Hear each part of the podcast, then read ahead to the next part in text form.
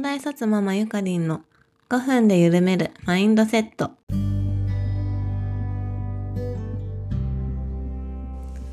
こんにちは。東大卒ママのゆかりんです。ママになって幸せなはずなのになんかイライラモヤモヤしていませんか？この番組ではキャリア、子育て、夫婦関係など悩みに悩んでどん底にいた私がゆるっと幸せに生きるためのインドセットについてお話しします。家事をしながら寝かしつけをしながらなど5分間だけ聞いてリフレッシュしてもらえると嬉しいです。今日は親が自分大好きなら子育てはうまくいくというお話をします。自分みたいになってほしいって子供に対して思えたら子育てはきっとうまくいくと思います。そもそも親子だから遺伝的にも似ていますし親の考え方や言動が子供に自然と大きな影響を与えるので結果性格も似てくることが多いのではないでしょうか。なので子供は親の自分と同じような人間になる可能性が高いなと思っています。もともと私は自分に自信がなくて自分のことが嫌いでした。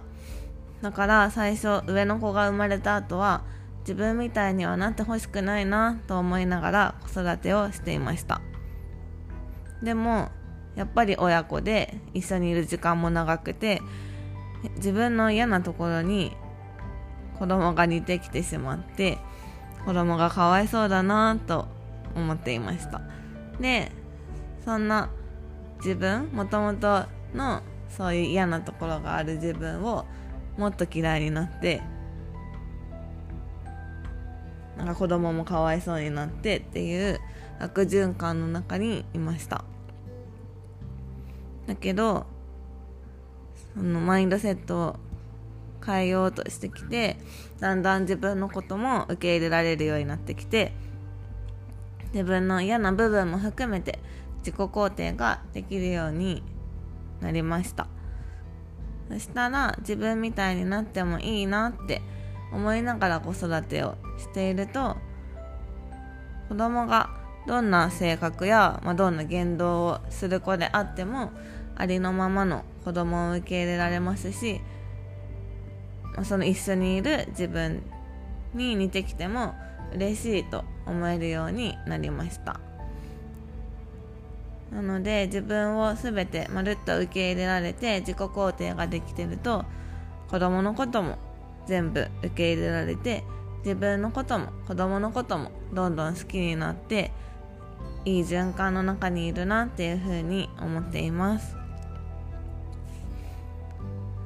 そうは言っても、まあ、自分の嫌なところはもちろんあるしどうしても